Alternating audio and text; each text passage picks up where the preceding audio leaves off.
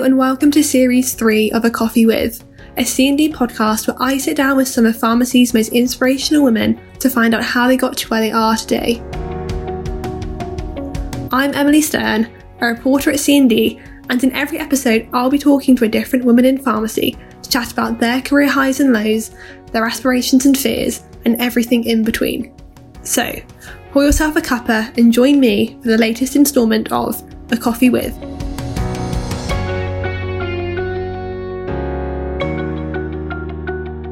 Guest today is Anna Maxwell, a pharmacist, CEO of medicine switching company Maxwellia, and the author of Switch Dynamics, a guide to the reclassification of medicines.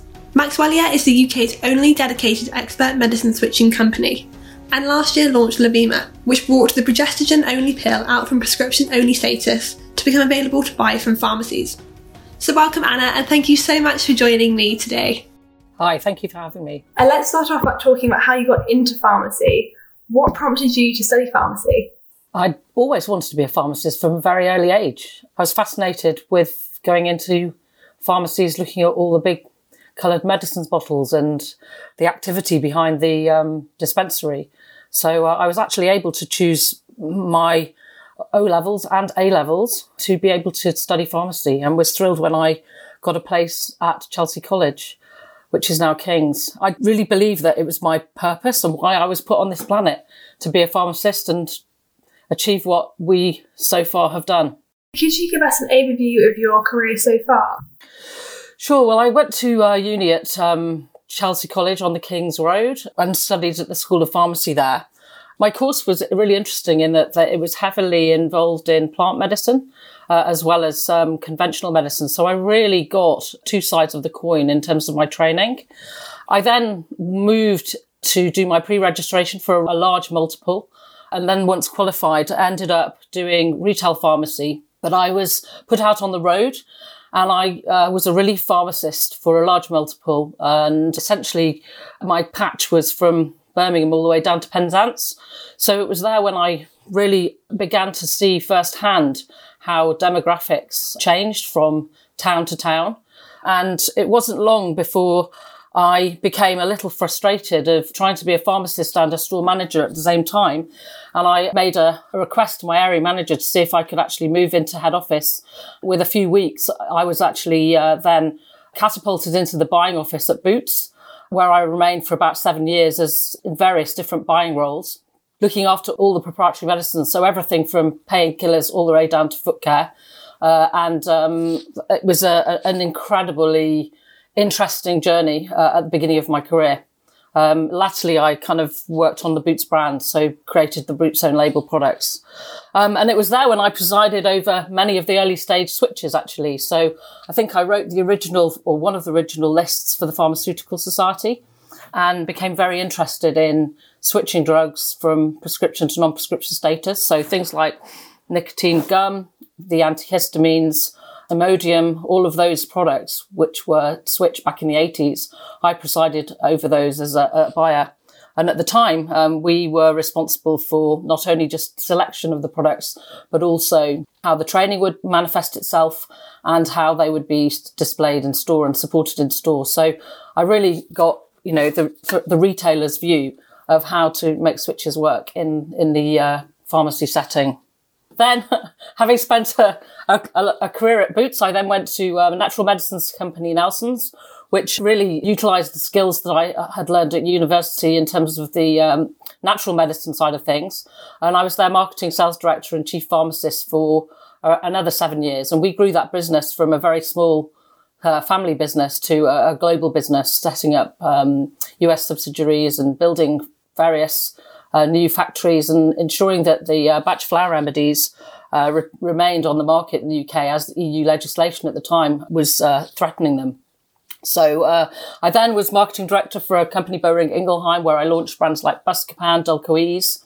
I've had a, a quite a, an interesting career before I then went out on my own and started uh, a consultancy business where I was helping companies with really, really challenging and, and innovative innovation and found my passion in switching.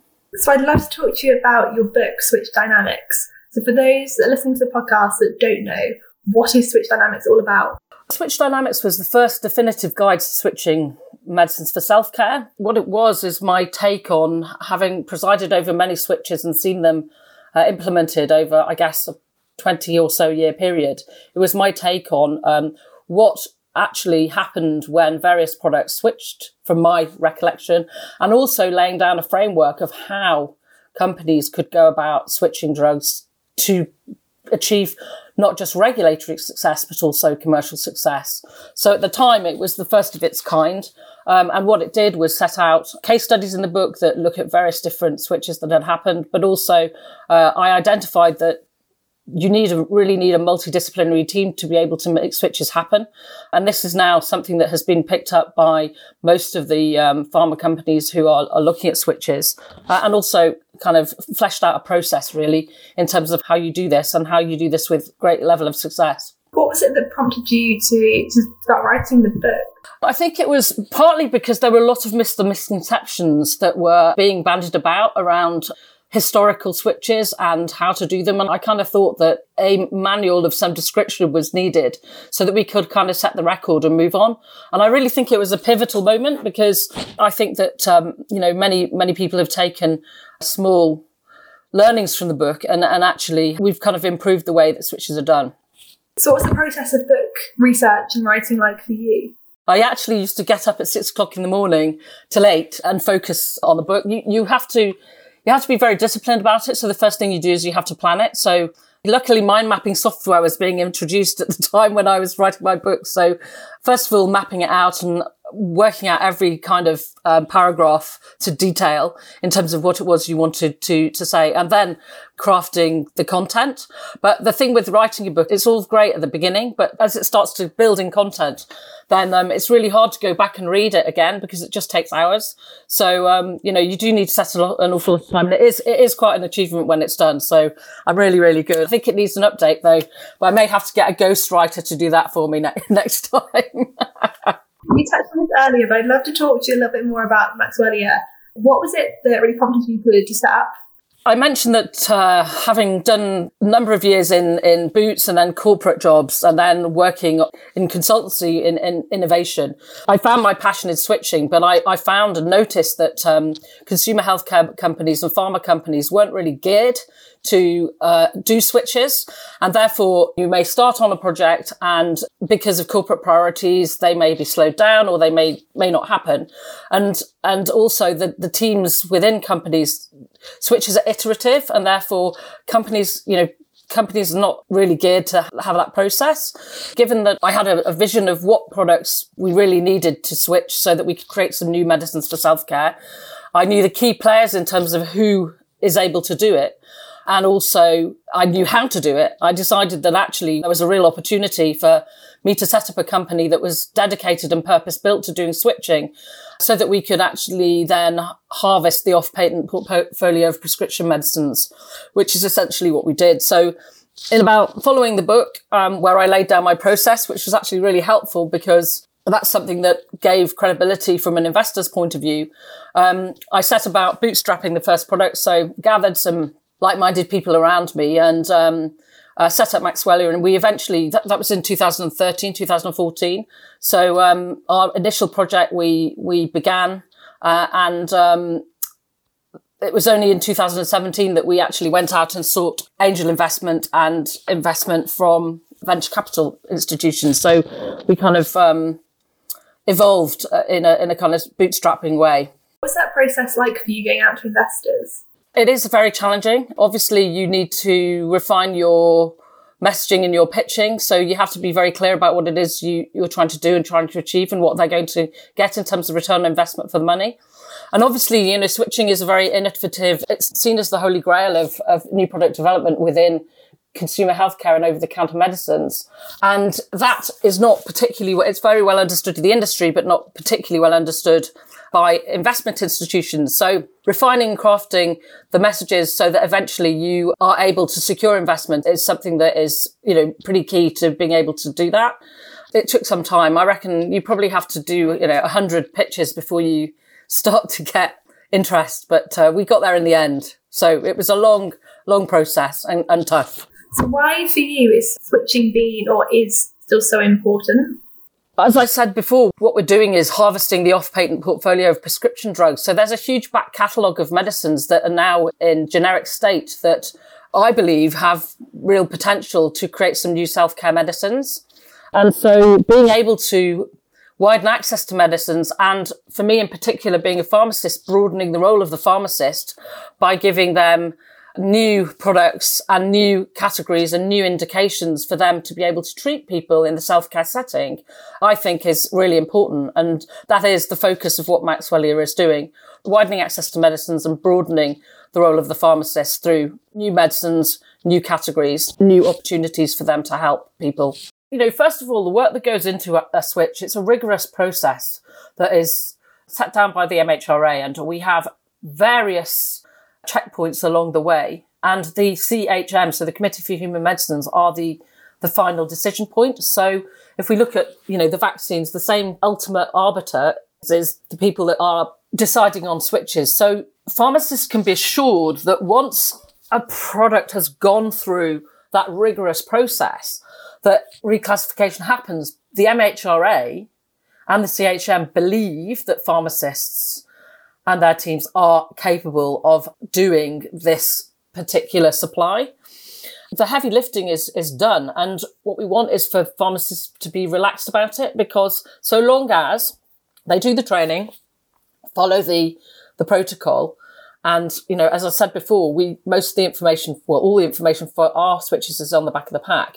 Then pharmacists can safely supply and the process will guide them through when is needed a referral or whether or not the product is not safe to supply. So I think that MHRA, it's not just a question of you write a few letters, it's actually a rigorous process and the end result is a, a new pharmacy medicine. And over time, everyone gets comfortable about the new pharmacy medicine because they become used to it. And what we want to do again with all all the work that we do is try and simplify it, try and make it intuitive, create these valuable products so that pharmacists can help more people for more things and new categories. As CEO, what has been the biggest challenges you've faced? The biggest challenge really probably came within the last two years and that was keeping the company alive during the pandemic because we were an r&d business and our pipeline was starting to come to fruition and therefore we had an unstoppable train that, that we needed to fund and scale for. So when the pandemic hit, we were in the middle of a funding round and obviously the level of uncertainty caused high degree of difficulty. But we actually availed ourselves of the um, Future Fund and were supported by the British Business Bank. So that was great. And then as as our products began to sort of come through the pipeline, then we were able to secure the investment we needed, uh, and and also build the team. So we scaled the team from two people to ten in the pandemic, which I think is pretty impressive. Um, and also we've we've we had um, sort of two products that have been uh, approved. Well, approved. Uh, um, one obviously has been launched, and the second one we're still waiting for the kind of final paperwork on that.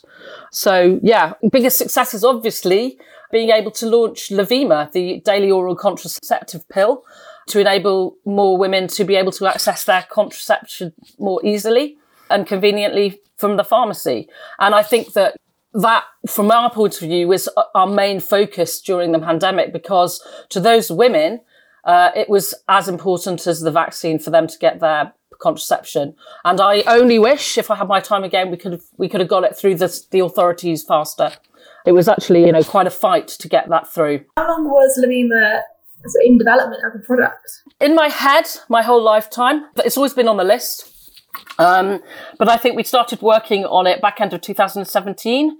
So that just shows you how long it, it takes to get things through. We launched it in July 2021. What's the reaction been since its launch back in July? Maxwellia, we pioneered the, the switch of um, Lovima, which contains desogestrel. This was something that uh, we answered a call from the Faculty of Sexual and Reproductive Health, the Royal College of Obstetricians and Gynecologists. And also there was an all party parliamentary group for women's health uh, contraception uh, who were crying out for this pill to be introduced in the pharmacy. And so we were thrilled to work with them to be able to make that happen. We know that 44% of women say that they'd be prepared to pay for their contraceptive pill if it was affordable. And we know that over a third of women find it very difficult to access their pill right now, there's things that are relating to the pandemic, which has meant that the offtake from pharmacy hasn't been as fast as we'd have hoped. You know, lockdown celibacy is a, is a thing and that interactions and social interactions haven't happened, you know, as much during the pandemic period because people were locked down. And similarly, pharmacies have been knee deep in COVID vaccinations and flu and, and so on and so forth. So, I mean, you know, essentially coming out of the pandemic and things to return to normal, um, we we start to, we expect to be able to see the offtake start to grow for contraceptive pill. But I think it's it's really important that you know pharmacists are aware that 34% of women can't access the contraceptive services they need. 44% of women are say that they're prepared to pay at an affordable price, and this is all about offering choice and convenience. You know the the administrative hassle and frustration and uh, anxiety around women having to go to the GP for their appointment, even thinking about about needing to ask the GP. This is something that is, you know, is is really not enjoyed by women, and therefore, if a woman presents at the pharmacy asking for Lovima, then it's okay for pharmacists to supply it, provided the patient is suitable. It's a really great opportunity for pharmacy. It's a huge category with huge potential, and we hope we'll start to see sales offtake, you know, getting to the levels that we all expect that it can do. You mentioned briefly about another product development launch. Uh, so I just wondered, what are your future goals sort of for Maxwellia? Well, it's really interesting in that we have kind of two themes. One is lifestyle. So where it is a real pain that you can't get your medicine and you have to go and get it from the doctor, like Lovima, the contraceptive pill. And then there's an, another theme which is all around putting a, a self care intervention where uh, a person would not ordinarily present for a long time, and then when they do, eventually they their symptoms have progressed so that they would either need chronic medication, long term medication, or surgery. So it's it's it's actually putting in a, an earlier intervention into that process so that they can help themselves with the with advice from the pharmacist. Um, and so there, those are the two themes that we're operating. One is lifestyle, two is self-care step. And the second, the second product, um, that's been in development even longer than Lovima. Um, but that is actually, uh, a, a, women's health product that will, will help a condition that, that affects one in five women in the UK. Um, and it's it's a, a, classic case of if they they think it's it's sign of aging, if they do nothing about it, the symptoms will progress. Uh, they will become progressively worse, um, and we can, by offering our self care intervention, help them manage and control their their symptoms and potentially uh, stop them from entering primary primary care altogether.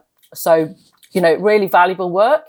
And I think from a Maxwellia point of view, we, we have a women's health pillar of our strategy, but that there are other products that are tackling long-term public health issues that we have also in the pipeline that will evolve within the next few years. I know in recent months we've seen things like the introduction of contraceptive pilots in England and Scotland, uh, and then particularly over the last month or so, price of uh, generic emergency hormone, emergency contraception cut across Uh, I guess a range of sort of waterfalls and pharmacies. Do you think there's been a shift now recently, sort of post pandemic, in how women's health is recognised? Women's health is clearly an area that has been poorly served, and that is now being recognised by everybody. And the government have obviously re- recently produced women's health strategy, which is great whilst the pilots, I think, you know, are helpful for certain cohorts of the, the population, you know, from a pharmacist's point of view, they are pretty administratively heavy and in some instances put women through tests or checks that are not really necessary. In the case of the pill, the OTC option is a really good option because it saves the um, NHS. All the hard work has been done in terms of the OTC format and the most cost effective way of supplying contraception to women because women say that they are prepared to pay at an affordable price and they relish the convenience of it. And, you know, with Lovima, there's absolutely no need for a blood pressure check. That's not needed. And so it's a really, really great choice for the pharmacist to recommend. When transitioning a product from prescription to non-prescription status, we train pharmacists and provide really comprehensive but very simple training. So there are sort of three aspects to our methodology here. The first is that all the information that a pharmacist needs and a pharmacy team needs to make a uh, consultation with a woman is actually written on the on the back of the pack. The way in which that is constructed provides all the prompts that they would need. But equally, we work really, really hard to make it simple. So when we look at our training booklets. They are really easy reads that have been distilled and MHRA approved, but distilled into the simplest form. So they're very easy to assimilate the information. Because what we want to do at Maxwellia is actually enable pharmacists to think of switches intuitively so that they that, that they really you know they're just they're a regular product a framework has been created for them to be safely supplied to a member of the public following consultation with a pharmacist so that is, is really no different than, than other um, pharmacy medicines.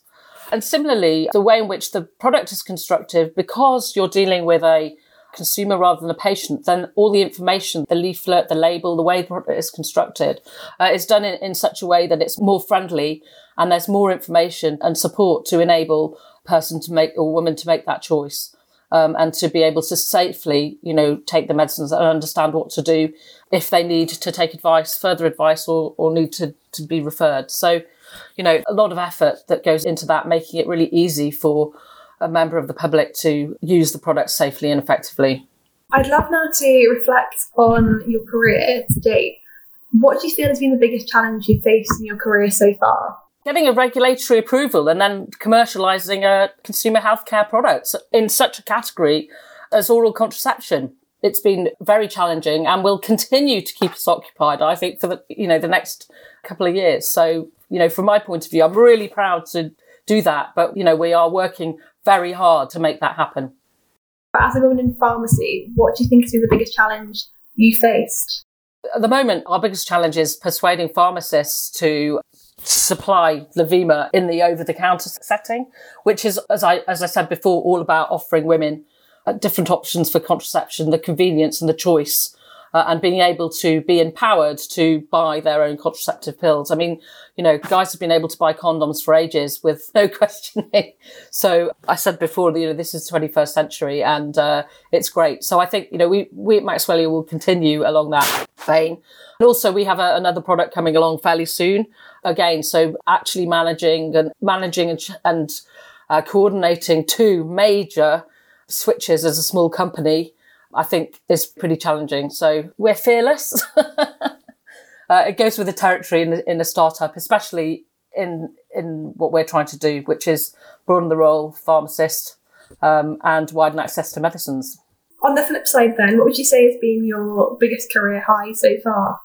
definitely front page of the Telegraph, front page of the Guardian, and BBC News back end of last year. That was pretty amazing.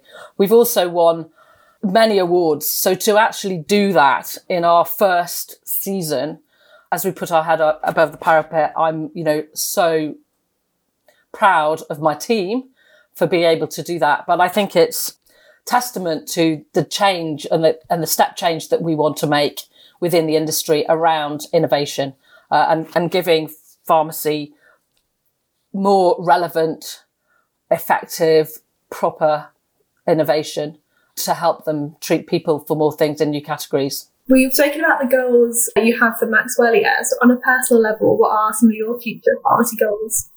Again, it's it's it's more of the same. One of the things that our investors like about us is we carry on with the same. So we have, as I said, there's this back catalogue. It's back catalogue like rec- like records, albums um, of of of prescription drugs that we can harvest for self care. I think you know in engaging and using technology to perhaps overcome some of the more difficult ones. You know, you'll see some really interesting innovation from us coming over the next five years. I mean, it's just more of the same, really. We're very driven in our mission of, of widening access and broadening the role of the pharmacist. So it's very much leaving no stone unturned and being, you know, championing that innovation so that pharmacy can really have some great new growth with some great new brands and products. Looking back at your career now, when you were uh, at J King's or Chelsea School, what was what's what sort of one piece of advice you wish you'd been given when you started your career? I think it's probably about spending more time with my family as they've grown up. So I have probably sacrificed those relationships, um, having been very, very focused on work. The way in which the work life balance cultural shift is happening now is absolutely right. And I think, you know, if I had my time again, I would have paid a little more attention to that, I think. Is that, do you think, a, a, a benefit of the sort of pandemic, working through a pandemic or working, so how the kind of working has changed because of the pandemic?